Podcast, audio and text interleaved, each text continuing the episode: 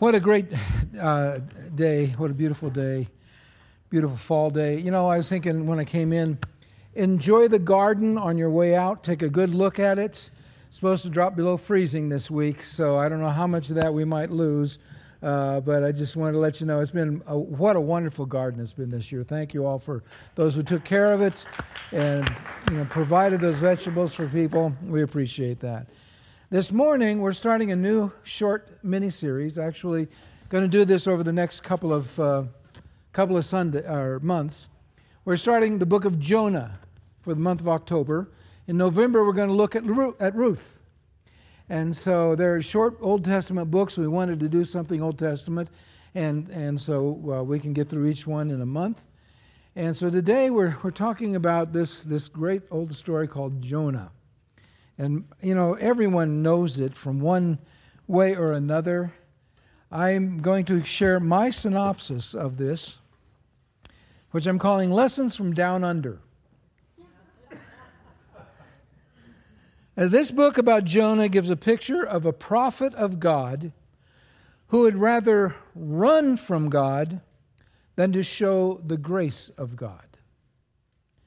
The Ninevites are enemies to Israel and a threat. And Jonah would, would rather see them perish under God's judgment than for God to show his mercy to them, which he knew God would do. So that's my synopsis. Many have questioned whether the book of Jonah is historical. Most of us truly think of this story as a comic book adventure. When we were young, we were told the story, shown cartoon pictures, and have carried these images with us through all of our lives. Such images and interpretations limit our ability to really understand it historically. The miracle of the story seems so far fetched that we laugh it off as unbelievable. And in our minds, we think of cartoon characters. Now, before we began this series, I took a quick survey of the others on the preaching team. And by the way, I, have always called them the preaching team. Some have started calling us pastors, and I have a different concept of pastor than, than that. We're the preaching team. We bring the word Sunday, and what, how exciting that has been for each one of us, I tell you. But before we began this series, I took a quick survey from those to ask how they interpreted the book of Jonah, and each one of us agree wholeheartedly, without a doubt, this is an actual historic event. So here's why I believe so. Historically, Nineveh was a powerful city, one of the largest cities of the ancient world. This is documented in just about any book of ancient history. At least 120,000 citizens lived there. Depends what you're reading, how you read it. There could be as many as 600,000. They, were, they occupied this Assyrian city, which is located in northern Iraq across the Tigris River. Jonah was an actual, real prophet of God identified in 2 Kings. So if we look at this, 2 Kings chapter 14, verses 23 to 25. In the 15th year uh, of Amaziah, son of Joash, king of Judah, Jeroboam, son of Joash, king of Israel, became king in Samaria. You got that? Clear as anything, isn't it? And he reigned 41 years. He did evil in the eyes of the Lord and did not turn away from any of the sins of Jeroboam, son of Nebat, which he had caused Israel to commit. He was the one who restored the boundaries of Israel from Lebo Hamath to the Dead Sea, in accordance with the word of the Lord, the God of Israel, spoken through the servant Jonah, son of Amittai, the prophet from Gath Hepher. So there we have it. He lived. At the time of Jonah, Israel was a strong nation, strong politically, but not spiritually. Jeroboam II reigned from 793 to 753 BC. He was an evil king and greatly expanded Israel's borders. The verse reveals that Jonah was one of the few prophets who had come from the northern kingdom of Israel. Now, the book of Jonah is one of the main readings of Judaism during Yom Kippur, that was just mentioned, which was last week, September 29th, beginning at sundown. And at Yom Kippur, the book of Jonah is read in synagogues around the world and has been done so for thousands of years because Yom Kippur was established in the year 1440 BC. The account of Jonah as an actual event has been retold by Jewish believers for thousands of years, even to this day. As for me, I find this book an actual historic account mainly because of what Jesus said. So in Matthew 12, 38 through 40, he says, Then some of the Pharisees and teachers of the law said to him, Teacher, we want to see a sign from you. He answered, A wicked and adulterous generation asks for a sign, but none will be given except the sign of the prophet Jonah.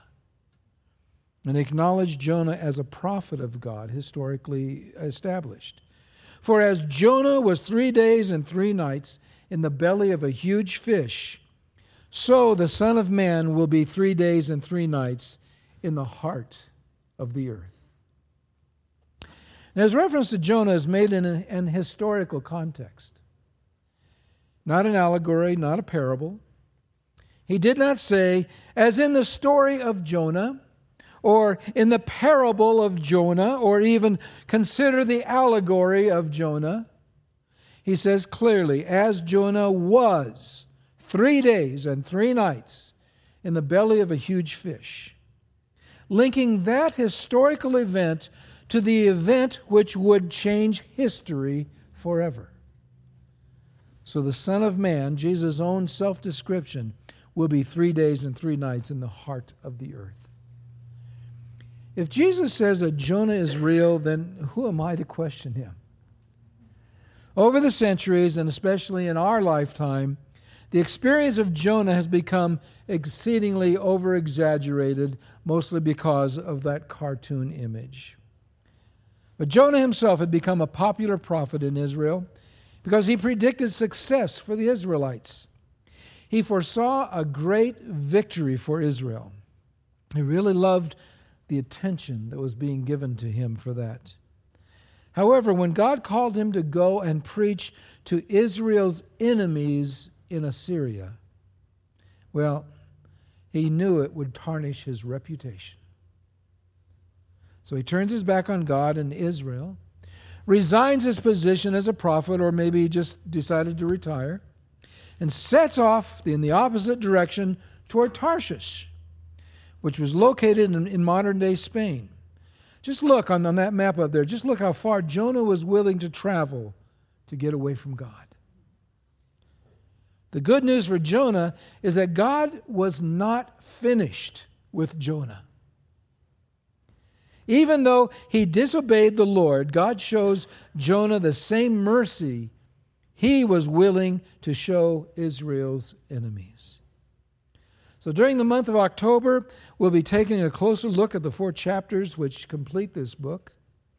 And whether you see the book of Jonah as historical or hysterical, whether real or made up, well, there's still much truth to be discovered in this book. I believe it is historical, and I will speak from that perspective. In fact, all of us will. But if you find the story of Jonah and the big fish a, a bit hard to swallow, pun included, then glean from it whatever lessons you may learn. So we begin our series today with chapter 1. Let's read this together. The word of the Lord came to Jonah, son of Amittai Go to the great city of Nineveh and preach against it, because its wickedness has come up before me. But Jonah ran away from the Lord and headed for Tarshish. He went down to Joppa, where he found a ship bound for that port. And paying the fare, he went aboard and sailed for Tarshish to flee from the Lord. Then the Lord sent a great wind on the sea, and such a violent storm arose that the ship threatened to break up.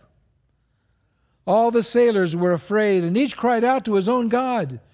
And they threw the cargo into the sea to lighten the ship. But Jonah had gone below deck, where he lay down and fell into a deep sleep. The captain went to him and said, How can you sleep? Get up and call on your God.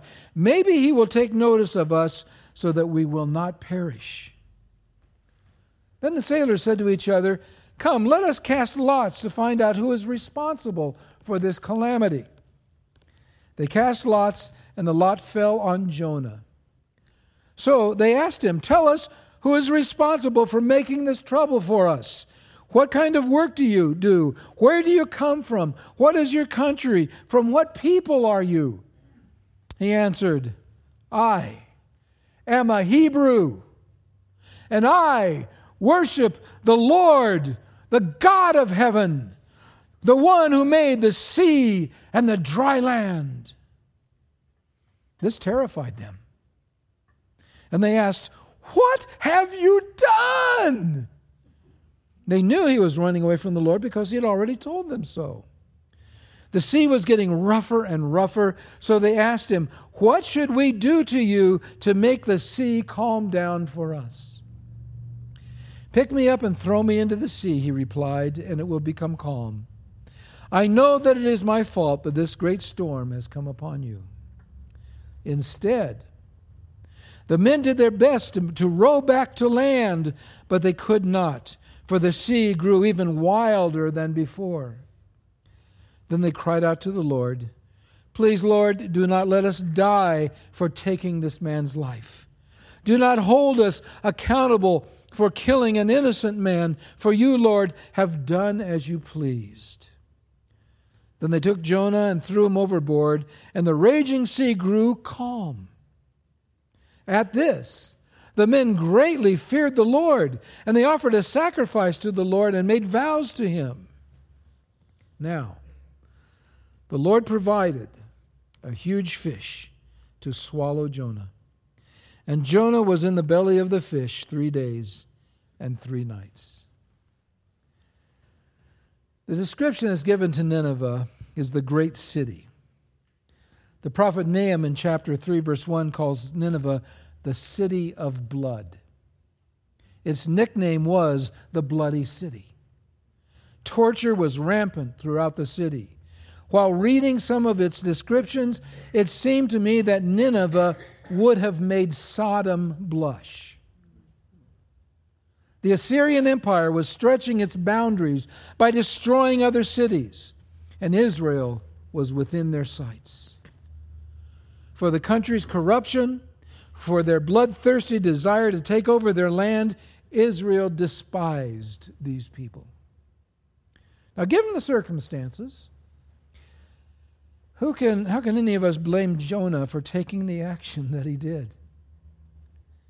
He tried to run from the Lord. Now, I think part of this reason may have been fear. If he went to Nineveh, the kindest thing they would do to him is decapitate him. Once they learned he was a prophet from Israel, they would have had to no hesitancy to torture him. Another reason may have been because he was a beloved prophet, because he, he prophesied that Israel would have, have this great victory in battle, which they had. Going to Nineveh would be like becoming a traitor to Israel. He liked his standing with the people and he didn't want to ruin his reputation.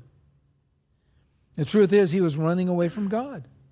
He did not want to obey the Lord. He may have had his reasons, but felt that running away was the best course of action for him. Now, Tarshish, as you remember from the map, was the opposite direction from Nineveh, about 2,500 miles from where he stood in Joppa. He wanted to get as far away from his assignment as possible. So he jumps on a cargo ship, heading toward Tarshish, and again, the account says to flee from the Lord. Now the fun begins. God sends a great wind onto the Mediterranean Sea, which creates a violent storm. So strong that the ship is about to break apart. Everyone but Jonah was afraid and doing all they could to stop the impending doom. The crew prayed to their own gods. They threw precious cargo overboard to lighten the weight of the ship. And where was Jonah when all of this started to take place? Jonah had gone below deck where he lay down and fell into a deep sleep. Now, there's only one other occasion where I recall someone sleeping on a boat in a storm. In Matthew, 20, or Matthew 8, 23 to 27, Jesus be, uh, being asleep on the bottom of the disciples' boats when a storm came upon them and they were afraid. Jesus, they woke him up. Jesus calmed the storm and told, said to his disciples that they had little faith. Now, the difference is the disciples were scared even in the presence of the Lord while the crew was scared because Jonah was fleeing from the presence of the Lord. I hardly think Jonah was asleep, or I hardly think Jonah fell asleep because he had a clear conscience. I, I think he fell asleep because he felt finally, I'm escaping God getting as far away as possible from where God wants me to be. Perhaps he thought his plans were working and he could really relax. You ever do that? Ever get so involved with yourself that your own circumstances that you become oblivious to the crisis around you? It's all about me. That's what Jonah is saying. It's all about me. He could have been the, the, the poster child of all about me. Um, I, I, guess this is a meme I discovered, my first meme. this week. I just want to do this. It's a clip here from Toddlers and Tiaras. You know, little toddlers that are doing beauty pageants or, or whatever. And, and I read that and, and I'm astonished. She says, It's all about me. I don't worry about any of the others. It's all about me. What are we teaching our children? Man, what are they learning in school? What are they learning in their video games? What are they learning by their super rock star, you know, multi million, billion dollar heroes that are out there showing off and saying it's all about me? What are we teaching our children? To me, if you go back to the 60s, the Beatles were my group. And there was a time in the 60s where they were having a lot of problems. They were bickering and fighting back and forth. They had just become popular. And uh, in fact, at this point, Ringo Starr actually left the group for a little while. And, and they were fighting and, and doing this. George Harrison later recalled that time, and he said, and that's why I wrote a, a certain song. He said, You had a lot of, you had guys with great talent and big egos. And so he wrote the song, all through the day, I me mine, I me mine, I me mine. That's kind of what we do when we're in that mindset. It's about me. It's like a little child. Mine, mine, mine. We become self absorbed. But what about God? What about God in this case? What does God want? He made it clear to Jonah. He knew what God wanted. What about the crew? He didn't care about the crew. He didn't care if the ship broke apart and all the crew died because he was running from God. It was all about him. What about the souls in Nineveh that God wanted to have mercy on? Had he not made it there? Would they have survived? Would they have lived? It's all about me. How often our prayers are not to ask what God's will is, but to tell God what our will is, because it's all about me. When the ship's crew found out Jonah was below, fast asleep, they weren't happy with him. The captain went down to wake him up and ask, How can you sleep? Get up, call on your God. Maybe he will take notice uh, of us and we will not perish. they didn't care whose God helped them. But they did care about not just losing their lives, but who is responsible for his God's judgment for bringing this calamity upon them. So they cast lots, kind of like a, a dice game or drawing the short stick, and guess who the troublemaker was? Verses 8 through 10 is very revealing because they asked Jonah's career, his line of work, where he came from, what his people were.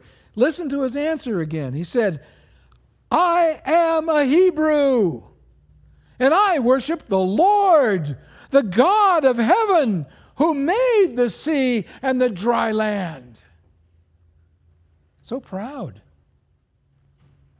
Verse 10 reports that, they, that he, he was running away from the Lord and he had already told them so. But listen to Jonah's pride as he's saying this. Although he's running away from God, he's still boasting about his standing with God. He still prides himself as a Hebrew whose God is the Lord, who made the sea and the dry land. And despite their pagan ways and beliefs, they figured out that the storm was brought upon them because of Jonah's sin. Did you ever consider what effect your sin may have on others? before we sin, do we stop to think about that? Consider how addictions and unfaithfulness have shipwrecked so many families.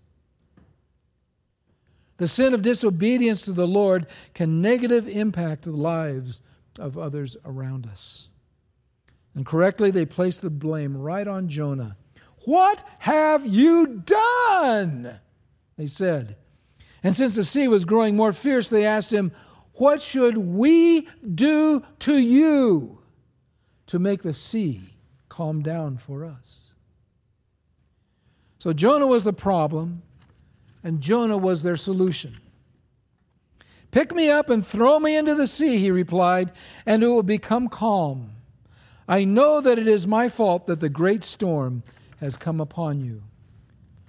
Jonah acknowledged his part in the crisis, and he had a solution for them. But it was not what he should have done. He told them to throw him overboard, and their problems would be solved. He's still running from God. He does not repent. He still does not accept responsibility. If they throw him over the side and he dies, he still doesn't have to go to Nineveh. It's still about him. And he does not care about anyone else. In addition to this, suicide is unacceptable. The Jews really have a strong feeling about that. It's better for someone else to do you in than to take your own life. To do so would mean eternal separation from the Lord. Go out and rent the movie. It's a Peter O'Toole. It's an old movie called Masada that explains that. Masada is this uh, area where the Romans were coming in and they were going to capture them. They were well fortified. But in the end, they drew lots, and who would go and take the life of all the people living there? And then one person would take the life of those that were left living, so that only one soul would be condemned. They did so because they vowed to never again be slaves to any other country. To this day, Masada is a national uh, location. Whenever their new recruits come in, they take them to Masada to take their vows, to take their pledges. But therefore, because of this, Jonah cannot throw himself over the side. He needs these unbelievers to do it for him. Now, what an amazing lesson we find here, a powerful message. When we sin, we are responsible for our sin, and we must accept the consequences of our sin. Our sin can and will impact the lives of others, our loved ones, our friends, our co workers who have put their faith and trust in us. We have no right to expect others to bail us out when we sin against the Lord. You know, I don't need to point out our sins today.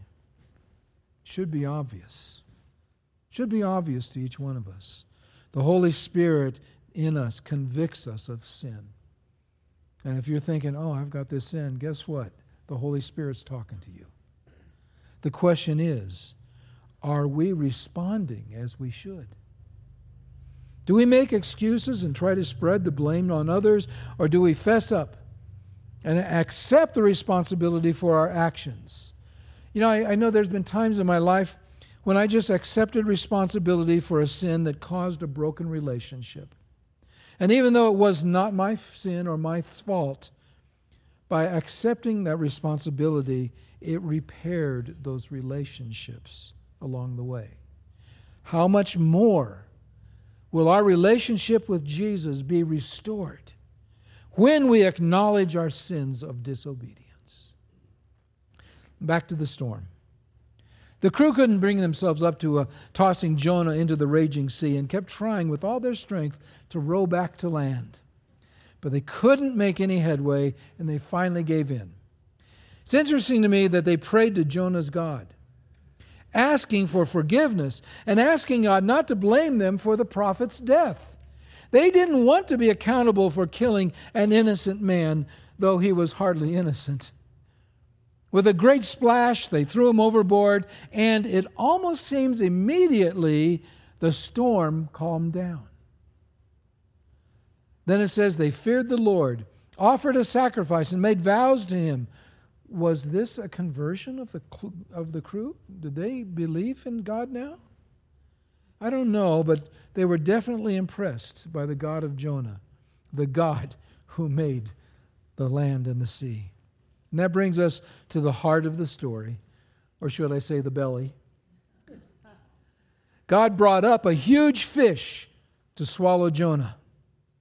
In reality, he was being swallowed up in God's mercy. As Jonah was going down, God came up to him. All of this because Jonah was trying to run away from God. And surely Jonah was familiar with Psalm 139, verse 7. Where can I go from your spirit? Where can I flee from your presence? There is nowhere, not even in the belly of a huge fish. He knew there was no getting away from God. And though he purposed to get away from God, he knew he could not do so. Running from God does not take away his call on us. Fleeing from the Lord does not eliminate God's desire for us. If you find yourself trying to run from God, hide from God, ignore God, just remember God is not through with you. It doesn't take three days in the intestines of a great fish, but God will not stop pursuing you in His love and for His purpose. Now, as we continue to study this book of Jonah, keep this in mind. Disobedience to God is always a downward motion. He went down to Joppa. He went down to the ship, into the ship. He went down into the sea. He went down into the great fish. Disobedience always leads us downward.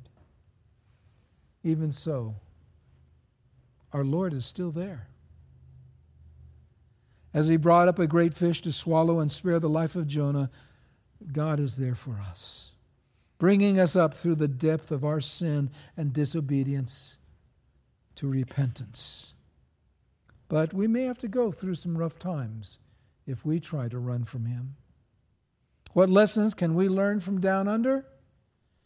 Today, that one lesson may just be this.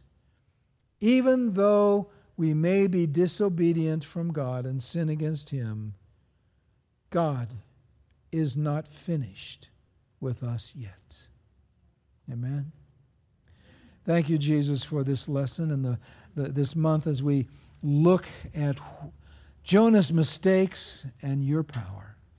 Help us to recognize this day, Lord, that if we are holding any sin in our heart, that we come before you.